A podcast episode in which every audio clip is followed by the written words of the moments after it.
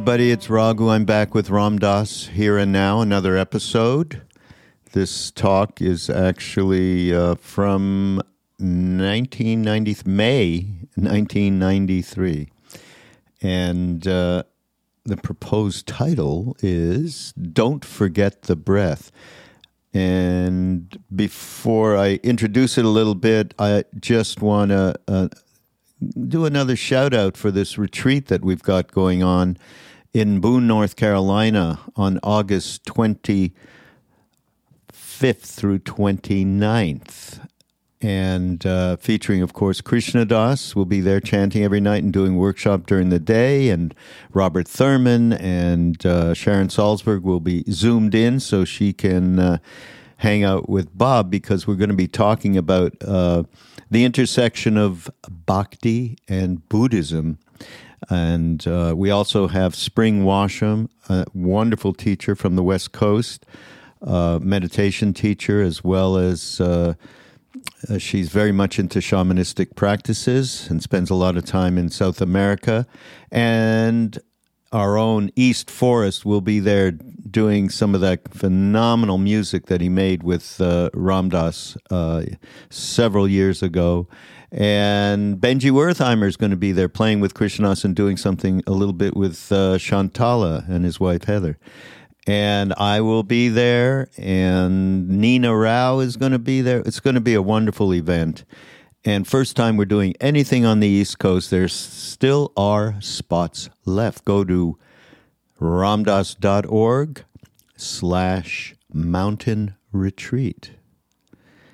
Okay, so don't forget the breath. I, I, you know, this is uh, Ram Dass really f- focusing in on the efficacy of uh, one pointed concentration and uh, using the breath to do so. And it has a marvelous meditation in there that uh, we can all practice. Uh, and he starts it off. I, I, like the way that he characterizes this whole deal here relative to the breath and awareness. And um, so he says, How do we live our lives so that we have ex- access to the full quality of compassion, inherent compassion in our, in our hearts? And later on, he talks about actually doing the meditation not just doing it for ourselves, we are doing it for all of us, so to speak.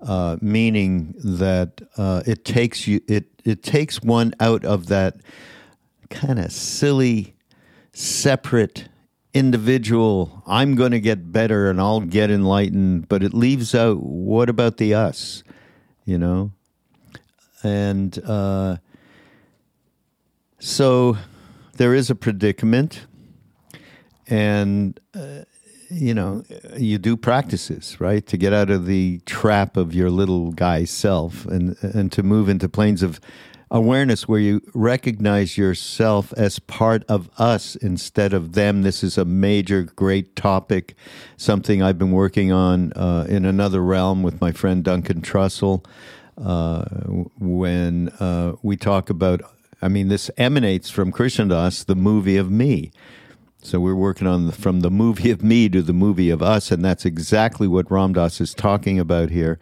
You recognize yourself again as part of the universe, part of the dance, as us instead of them. The earth is us. Us. The suffering people in it are us, not them. And so when you have that kind of motivation in your practice, things absolutely shift perspective. And he says, because to become us and deny yourself is off balance, and to become only yourself and deny us is also off balance. This is a an incredibly subtle and tight rope uh, walker kind of thought here, because it's about balance, and you know you have to have an extended. He says, Ram Dass says, an extended identity that includes me as a separate entity and me interdependent with everyone so that it's an us. And how do you keep that balance? Uh, that is one of the major issues in spiritual practice. Very difficult. And uh, that's why uh, in this particular talk, Ram Dass so much emphasizes uh, meditative practice.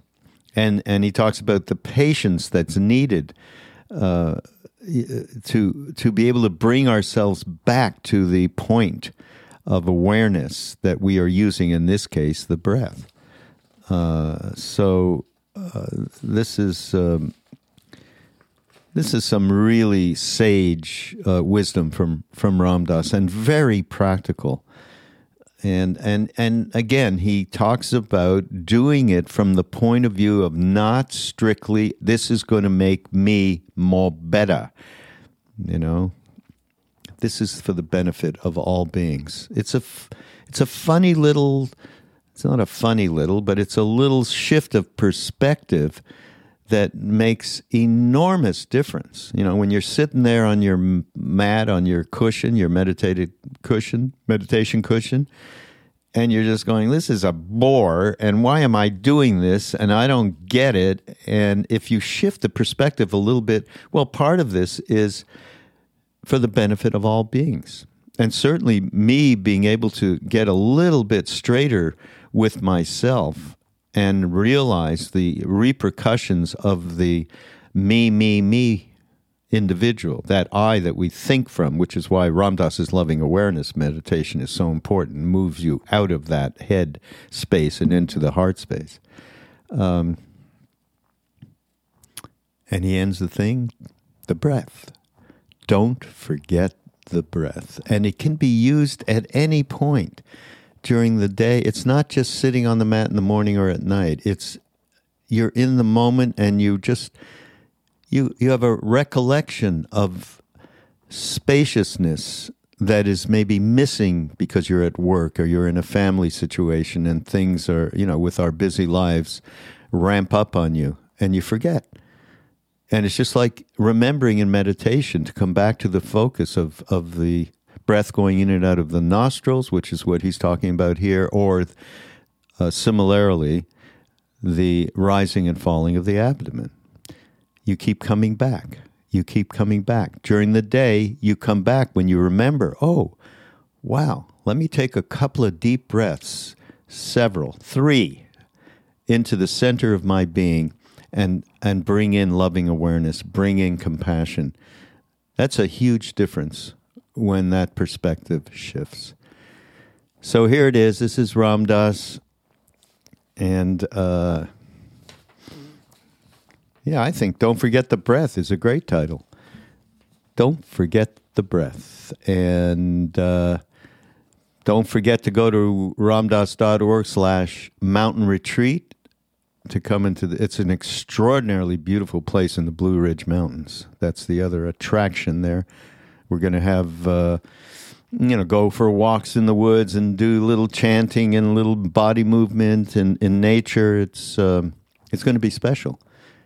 And this is Ram Dass here and now on Be Here Now Network. Go to BeHereNowNetwork.com and just enjoy all the great podcasts. Uh, you can catch me there uh, with Mindrolling and all the beautiful people that I get a, lucky to hang out with. So we shall see you next time. Namaste. Well, I, I think I'd like to, um, uh, in a way, cut to the chase. Um, and um, usually at um, in the I'm on a lecture tour now. Some of you have been to some of the lectures along the way.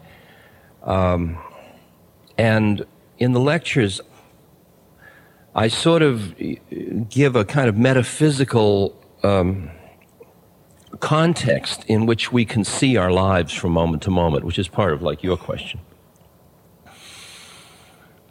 And um,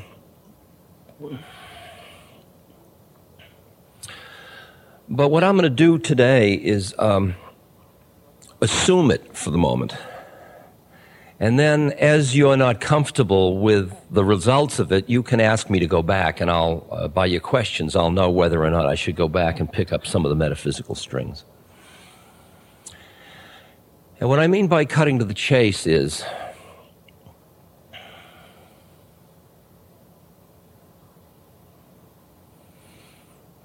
if it is true that we accept that we have arrived at certain assumptions, certain assumptions like that there is the possibility of an individual to awaken, that uh, there is a mystery in terms of death and suffering in the universe with which we are going to become comfortable or relate to.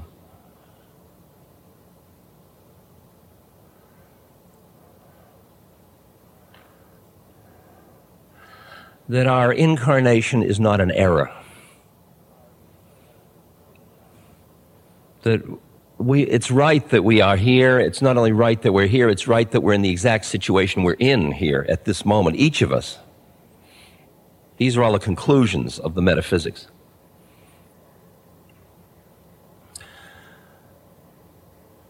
Also, that the paradoxes must be embraced.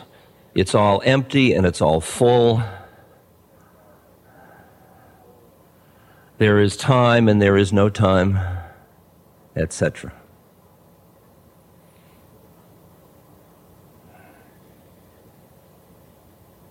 There is form and there is formless.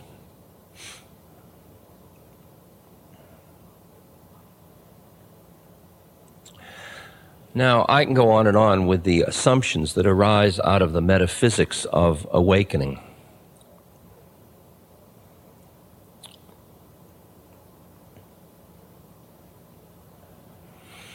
But let's assume all those things for the moment and then say, where do we as individuals, what, what are we to do? What should we do today? What should we do with our lives? How could we live our lives so that we have the optimum opportunity to hear the truth of the situation from moment to moment? How do we live our lives so that we are we have accessible the full quality of the compassion, the inherent compassion in our hearts.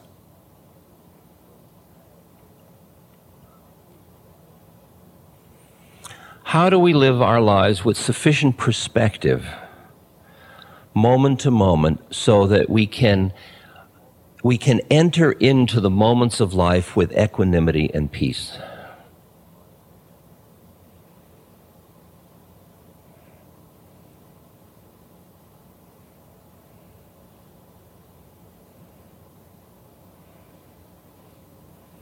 So there is truth or wisdom, there is compassion, love.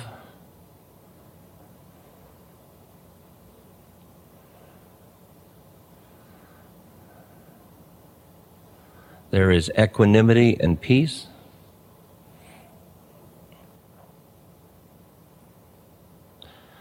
And there is a passionate life, a life fully lived.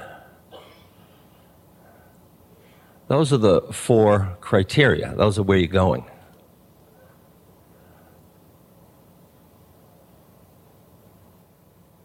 And out of all that comes joy when you're living that way. Truth, wisdom in harmony with the universe around you, in the Tao, in the way of things. So your life feels from moment to moment, yeah, I'm in the right place at this moment. I mean, it's weird, but this is just what I should be doing just now.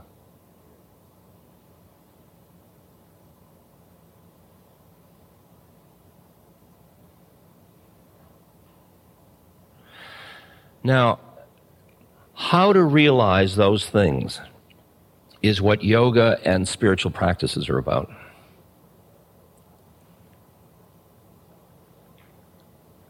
To simplify your predicament at the moment, you were born into an incarnation. You were surrounded by people who thought who they thought they were was real and they took you into what's called somebody training.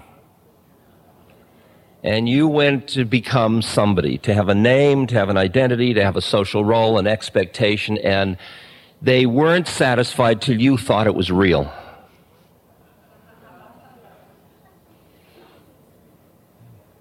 And the minute you thought it was real, then they started the next part of the training, which was to make you somebody special. See, just somebody isn't good enough. You've got to be somebody special. And the justification is the fear in you that to be nobody is to be a loser, and to be a loser is a threat to your survival, psychologically or physically.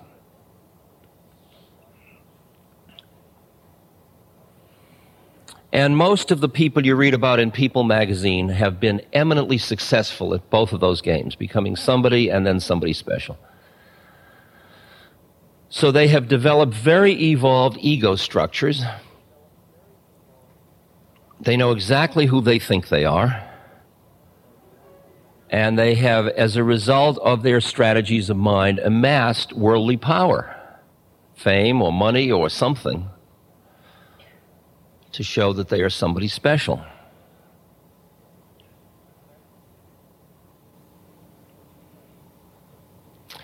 Then the next step that happens, and it doesn't happen to everybody, it apparently doesn't. Some people go all the way through to their death being somebody special and then freak when that person dies. But for a lot of people, or a few people, or an un- unknown number of people, there is an awakening process in which you suddenly realize you've been had. That you not only aren't somebody exclusively, you aren't even somebody special exclusively. And the horror is balanced with the freedom of, oh my God, that is, I don't have to be that person anymore. Because any way you've defined yourself is already a prison. I mean, if you say, I'm a mother, great, but Ma, I'm 50 years old, it doesn't matter, I'm your mother. I mean, it's, you can feel the, the rigidity with which roles hold on. I'm a truck driver, but we're in bed. It doesn't matter, I'm a truck driver.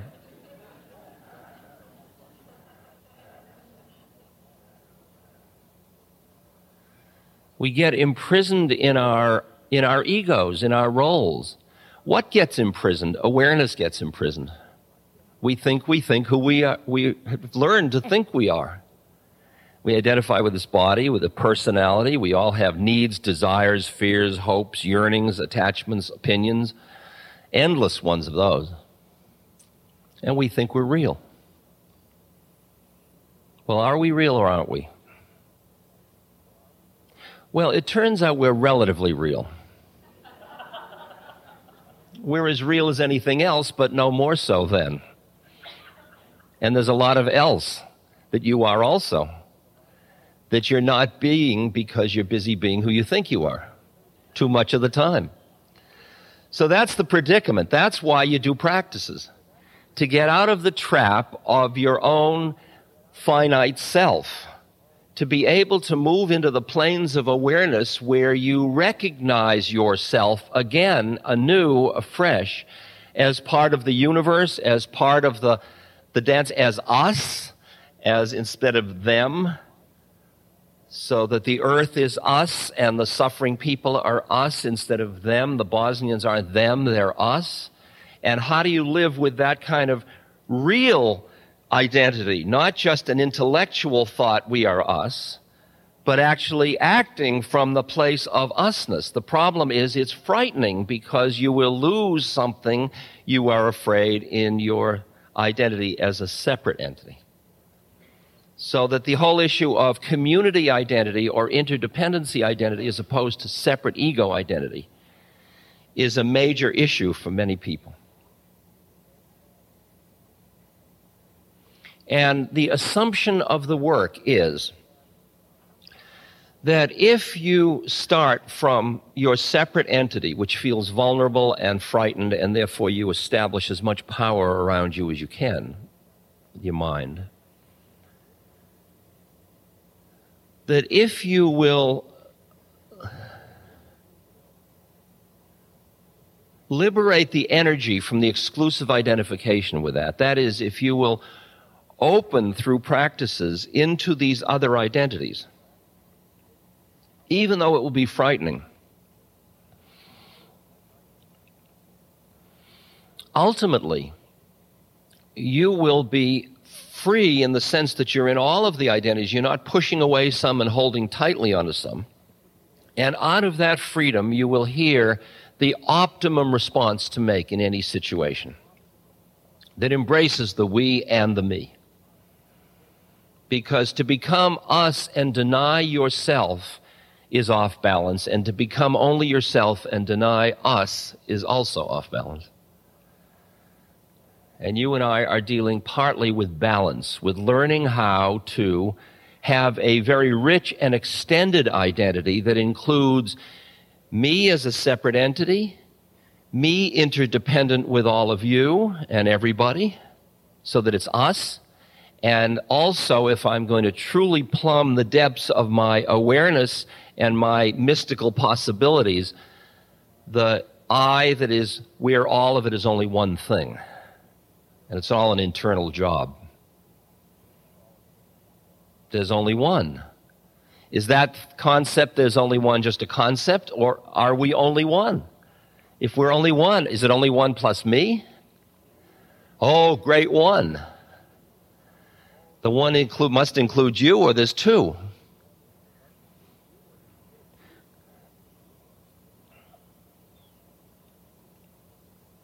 So there's also the plane of the oneness. And when you enter into that plane of oneness, there is neither one nor two. And then you experience the uh, emptiness inherent in form. Just like there is silence inherent in these words. And at this moment, you can take your awareness and focus on my words, or you can focus on the silence. It's a figure ground issue.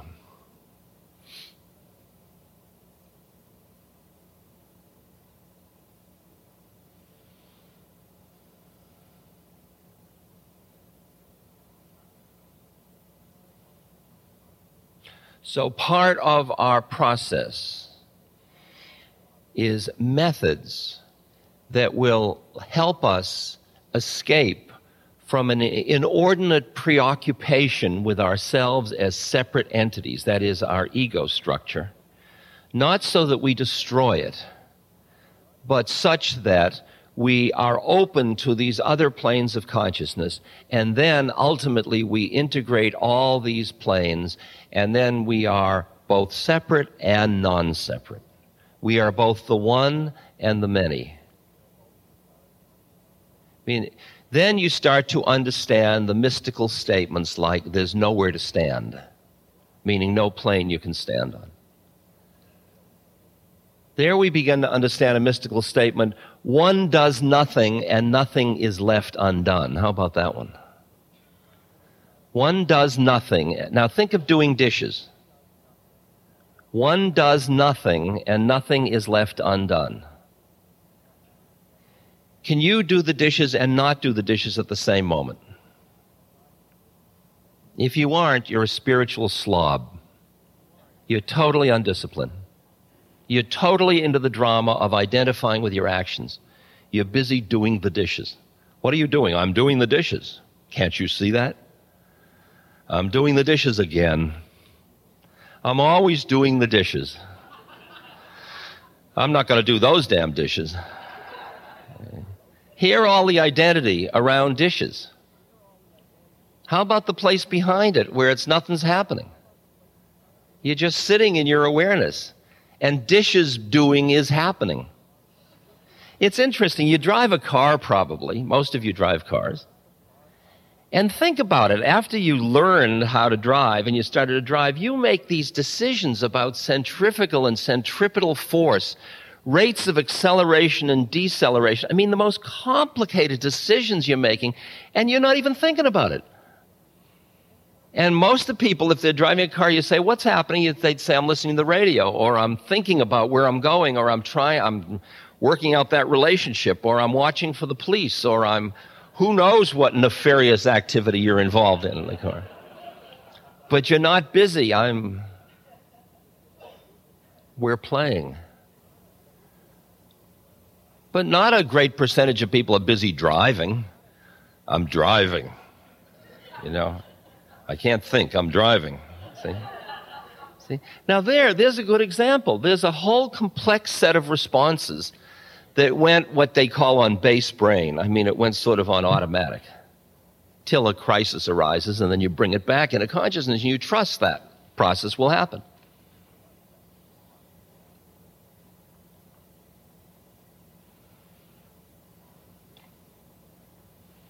It would be interesting to have your ego in the same category as driving a car.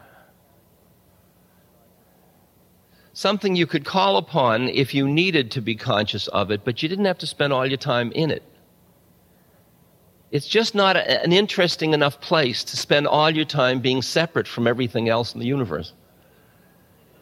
There is a basic alienation feeling in it, you might have noticed. So, our methods are to open us to these other planes of reality on which we simultaneously exist. First, get it so that we are balanced in these planes, so that we have access to them as readily as we have access to the one we started from. Start to attend to what it is in the plane we started from is so sticky, keeps catching us so much, and start to work with it, like the issue of anger.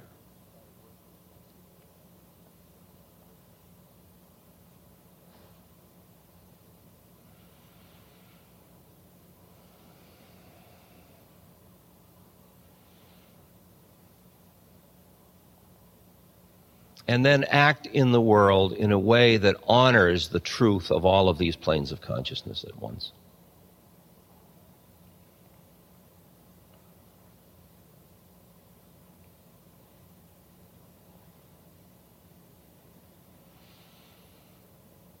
Okay, I think we're ready for practice now. The practices we want to do, basically, are we want to develop strategies for, for getting into connection to the mechanics of our mind, not just the content of our mind. Ever since you were born, you've been filling your mind with thoughts, information. If I ask you how much is two and two, most all of you will say four. That's a conditioned a thing. It's a thought form that you've developed. So you've been filling your head with what you'd call knowledge.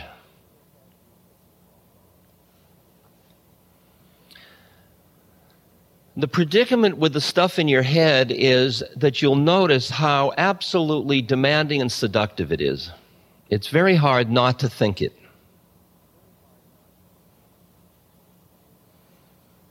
You watch how much at the mercy of your thoughts you are all day long.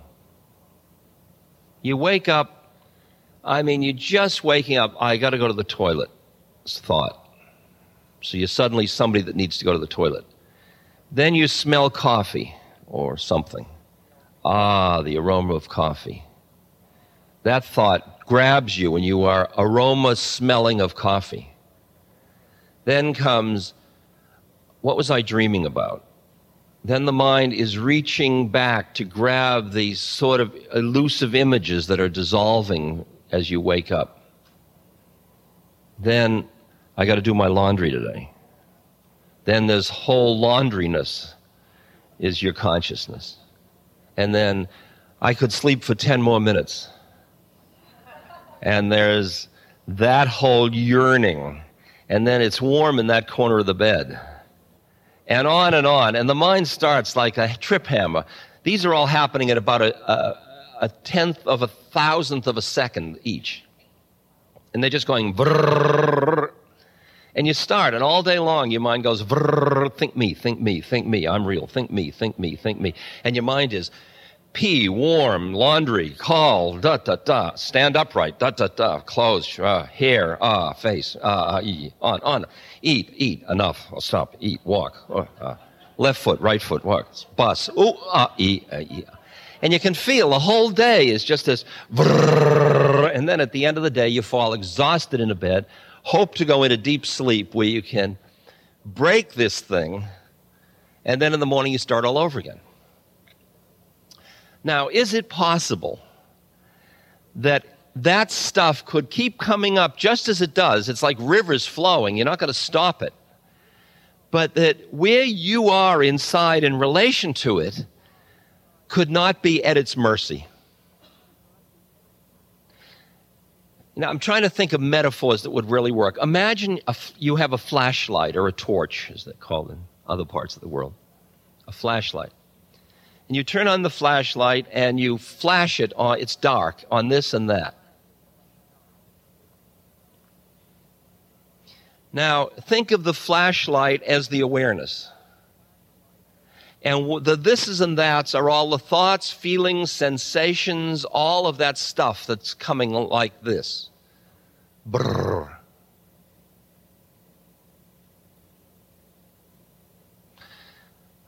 The awareness is the flashlight. Is it possible that the flashlight could rest in itself even though it is sh- showing on different objects? In other words, does the, the flashlight have to go out and identify with each thing, or can it stay at rest in its awareness without grabbing at each thing? If you're sitting and watching, and a river is flowing by, and there are leaves on the river top, and each leaf you go like this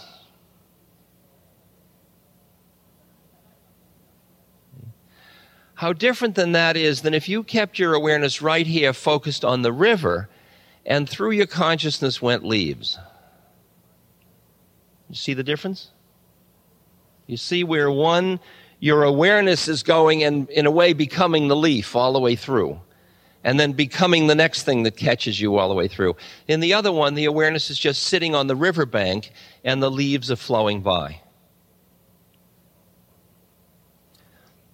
This is what I'm talking about about the mechanics of mind, not the content of mind. I, the leaves are the content. I don't care which content. You can have your own.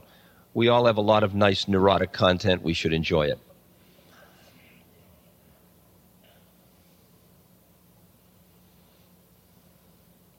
Now, there are two strategies in the mechanics of mind business. They both under the category meditation, and the minute you say the word, all the excess meaning you all have for it comes into play. Oh my God, meditation. Or, oh, thank God, meditation. Or, what does he mean? I don't. I can't meditate.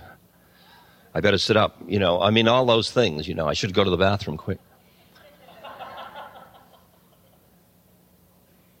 but the two strategies.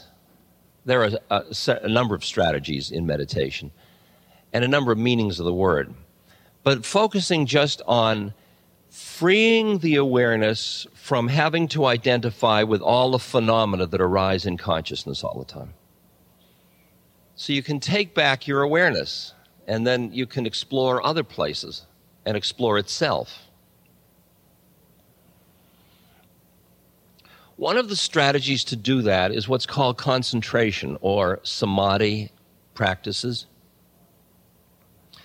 And that is since the mind is going like this, to take one thought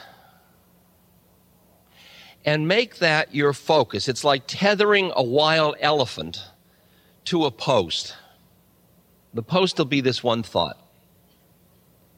And the awareness and the instruction, very simply, it doesn't have any religious overtones. The instruction is very simple. It just says, just stay with that thought. Let the awareness rest on that thought. And you try it and you see that within two seconds it's almost impossible. Because the awareness immediately gets pulled by something else. Like the thought, I'm thinking about a thought, something else.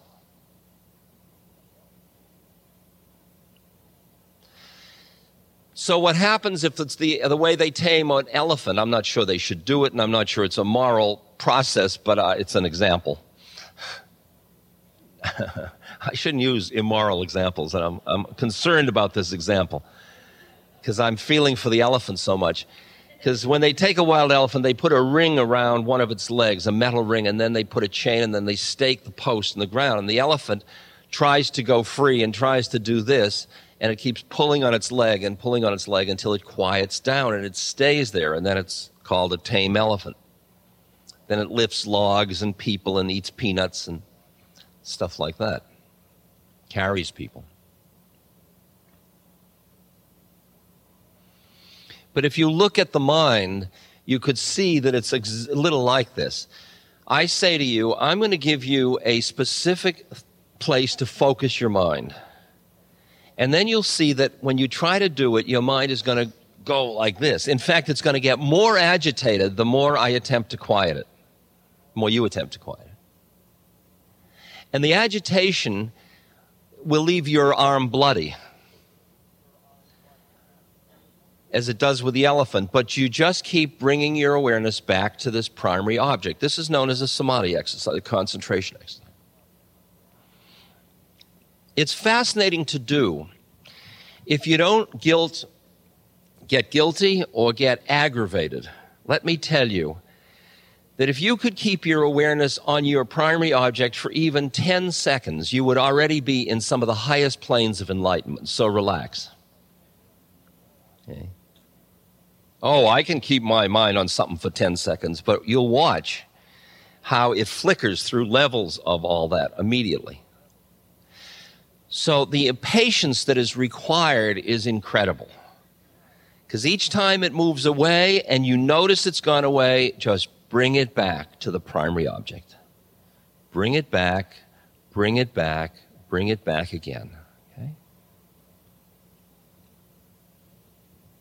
So we are now going to do a 20 minute sitting form of meditation in which I will instruct you about this one pointedness of mind.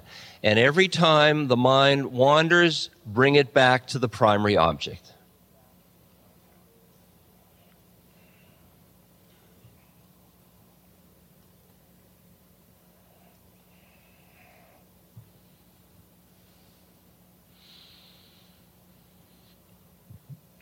The idea is to, of course, be quiet so you don't have to attend to your body too much, but if it if it's in pain, you can move it, just move it gently and quietly.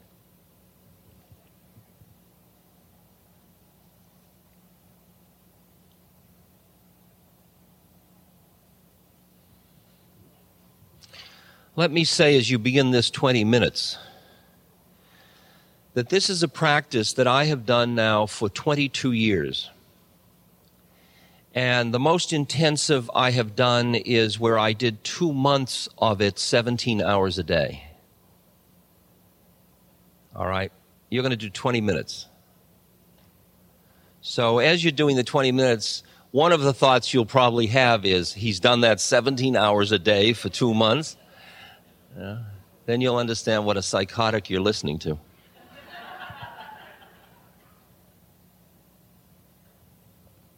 Um, any discomforts, questions before we begin? Anybody doesn't understand what's going on? Okay, here we go.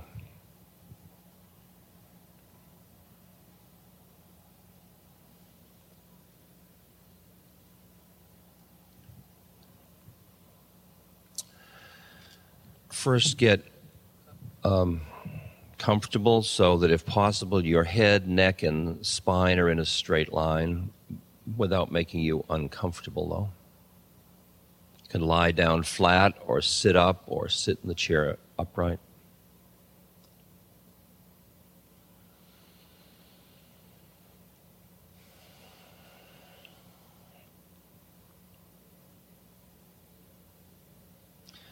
And then take a few um, slow, intentional breaths in which you uh, release whatever tension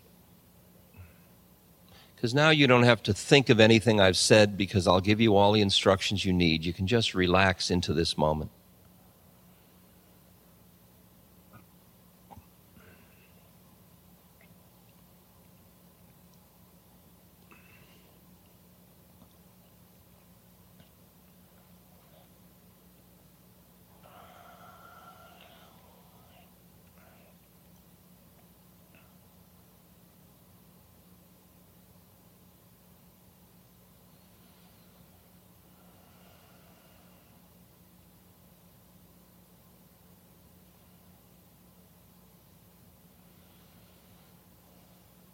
Now become aware of your breath. The breath is the primary object we are going to use. The reason we choose that is because it's something moving which makes it easier to keep attending to. And it's something very familiar and it's something you always have with you.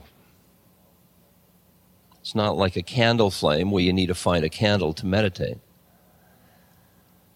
So I'm introducing you to your breath as your primary object of meditation. So just attend to your breath at the moment, hang out with it.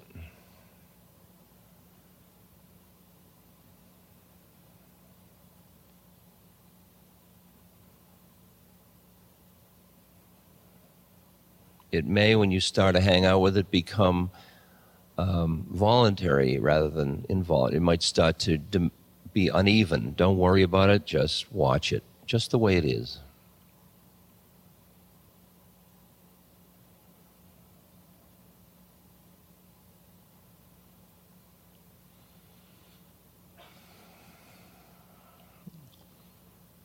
You can become aware of the qualities of it. Is it um, moist or is it dry? Is it uh, short or is it long? Is it um, straight or is it round? Is it uh, hard or is it soft?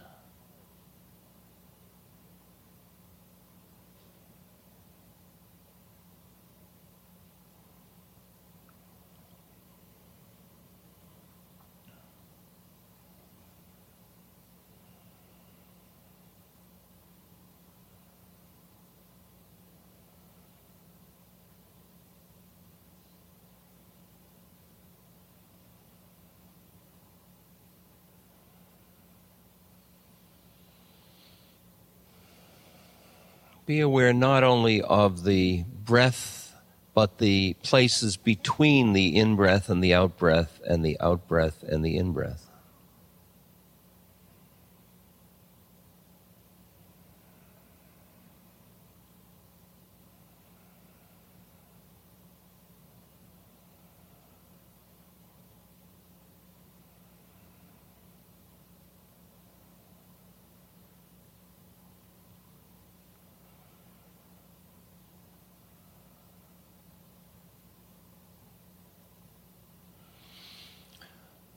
Now we're going to intensify the practice by narrowing the focus. Instead of focusing on the entire breath, there are two traditional points used from which to watch the breath. One of them is the inside of the tip of the nose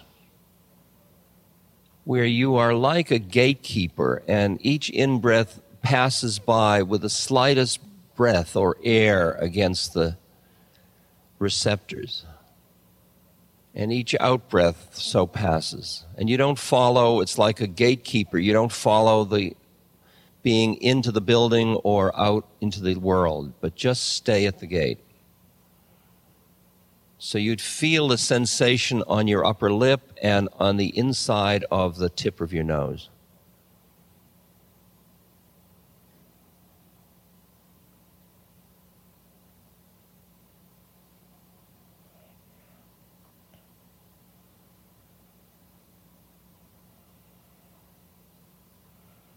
And if you're using this practice, you would maybe silently say to yourself for a while with each in breath to keep your focus breathing in. And then with the out breath, you'd say breathing out.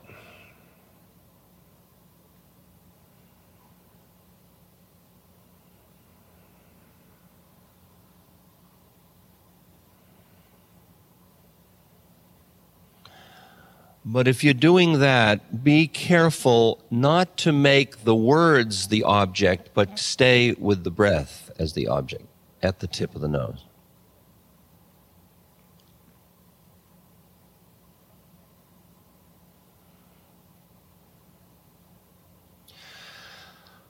Now, let's explore just the alternative for a couple of minutes.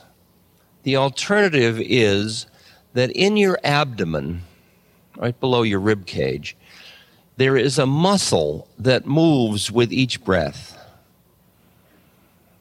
And with the in breath, it rises, and with the out breath, it falls.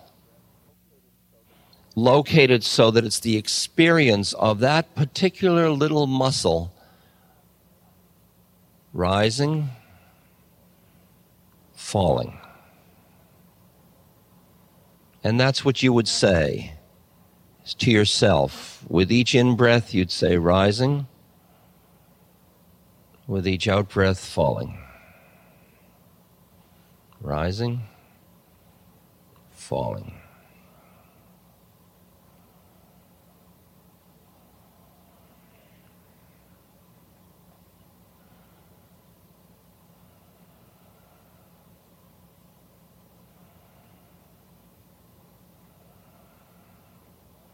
You can see that that practice keeps the energy cl- more in the middle of the body. The nose one keeps it more um, on the periphery, but that's up to you. You now, for the rest of this session, of these next 15 minutes or so, make a choice to either follow the breath at the tip of the nose or the muscle in the abdomen, either breathing in, breathing out, or rising, falling.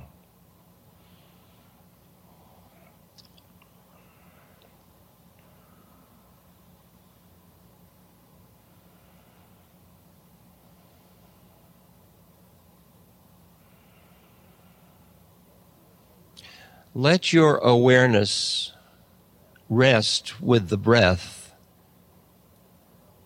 at the tip of the nose or in the abdomen as you have chosen.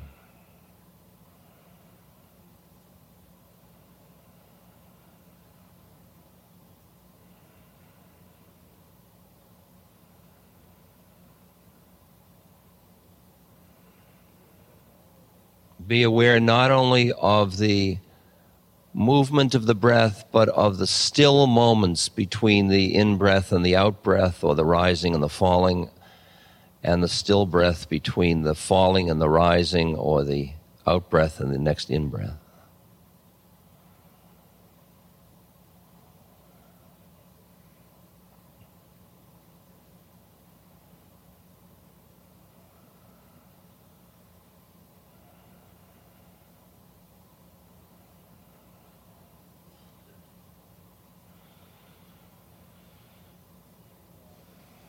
Your job in the next 15 minutes, for the benefit of all beings everywhere, out of your compassion, is to keep your awareness on the breath at the tip of your nose or in your abdomen.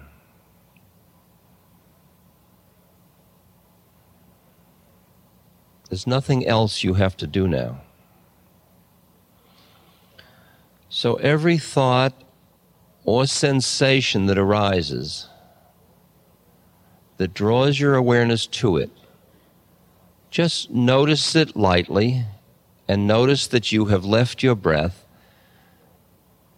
And instead of feeling guilty about it or upset or argumentative, just go back to the breath. Again and again, just go back to the breath. If you're uncomfortable, note uncomfortableness, then go back to the breath. If the discomfort persists, you can move your body. Notice the way the awareness is caught in moving the body, and then the minute the body is quiet, go back to the breath.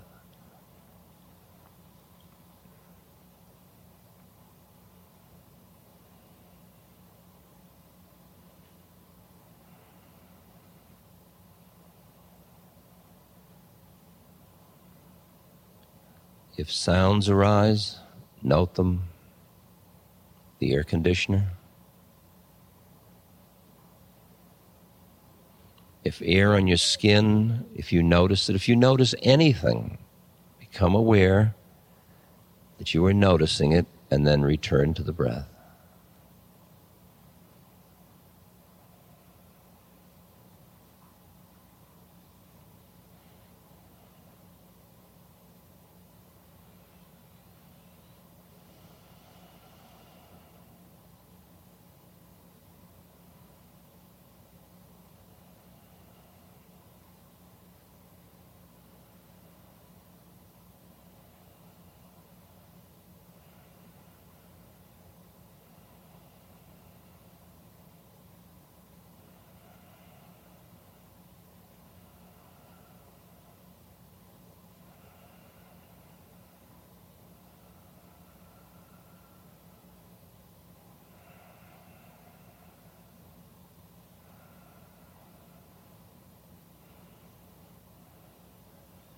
Be with each breath as precisely as you are able to be, either at the tip of the nose or at the abdomen.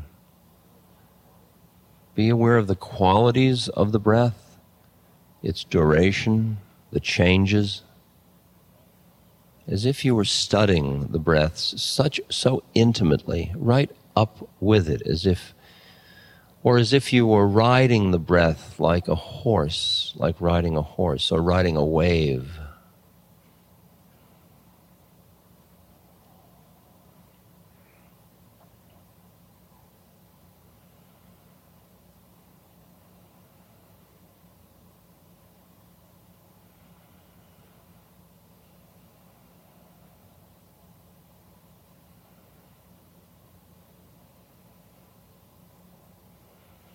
Any model of whether this is hard or easy is just another thought.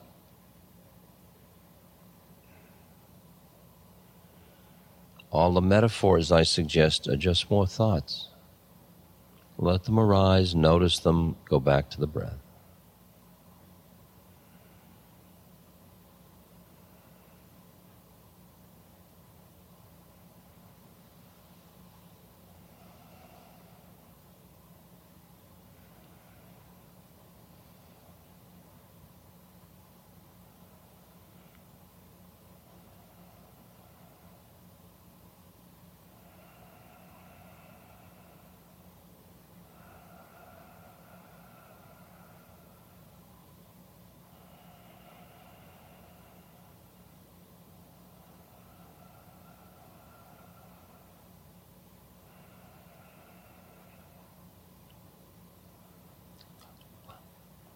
Each time your mind wanders,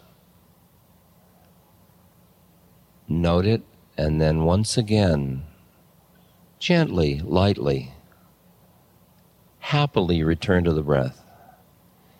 As if the breath were a friendly cave you were coming back into that was warm and comfortable.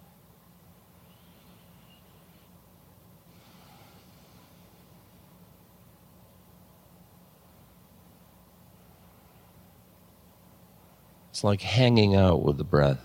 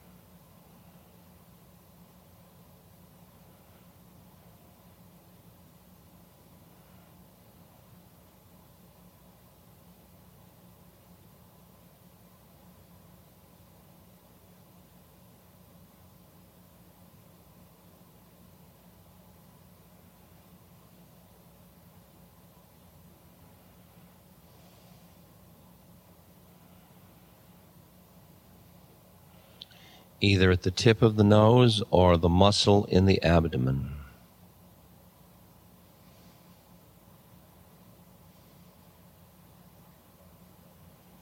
If you find yourself fatigued, take a few deep intentional breaths and then quiet back into your normal rhythm of breathing. But keep your awareness alert, precise, and at the same moment relaxed.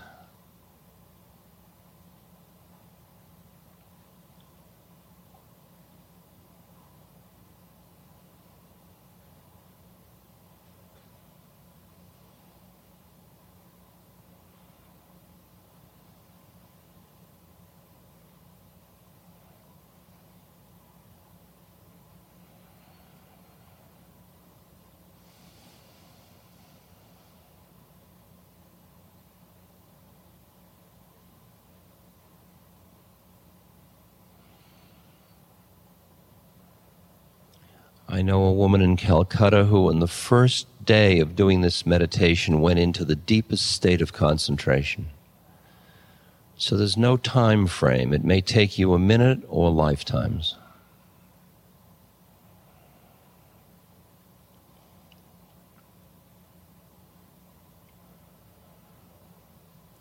All you know is that each time the mind wanders, bring it back to the breath.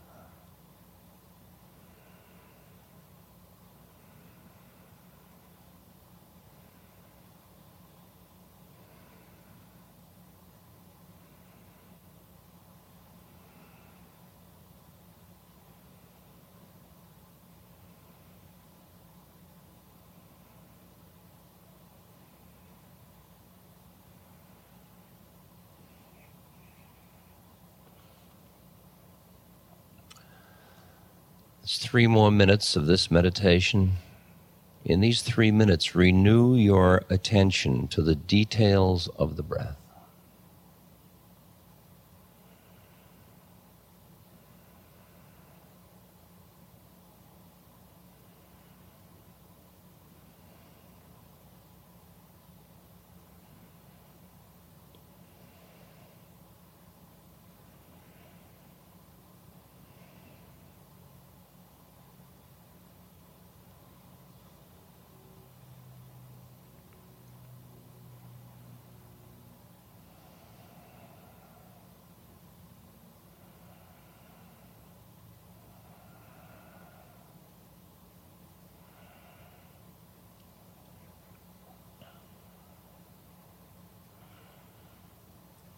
The breath.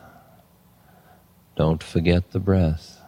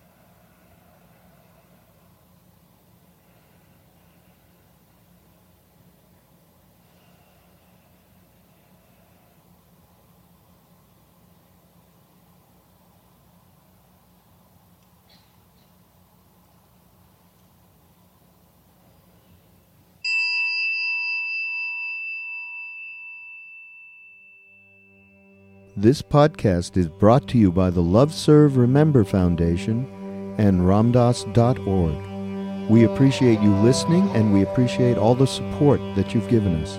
Please continue that support and donate at ramdass.org. We can then continue to share what Ram Dass has been sharing for all of these years. Thank you.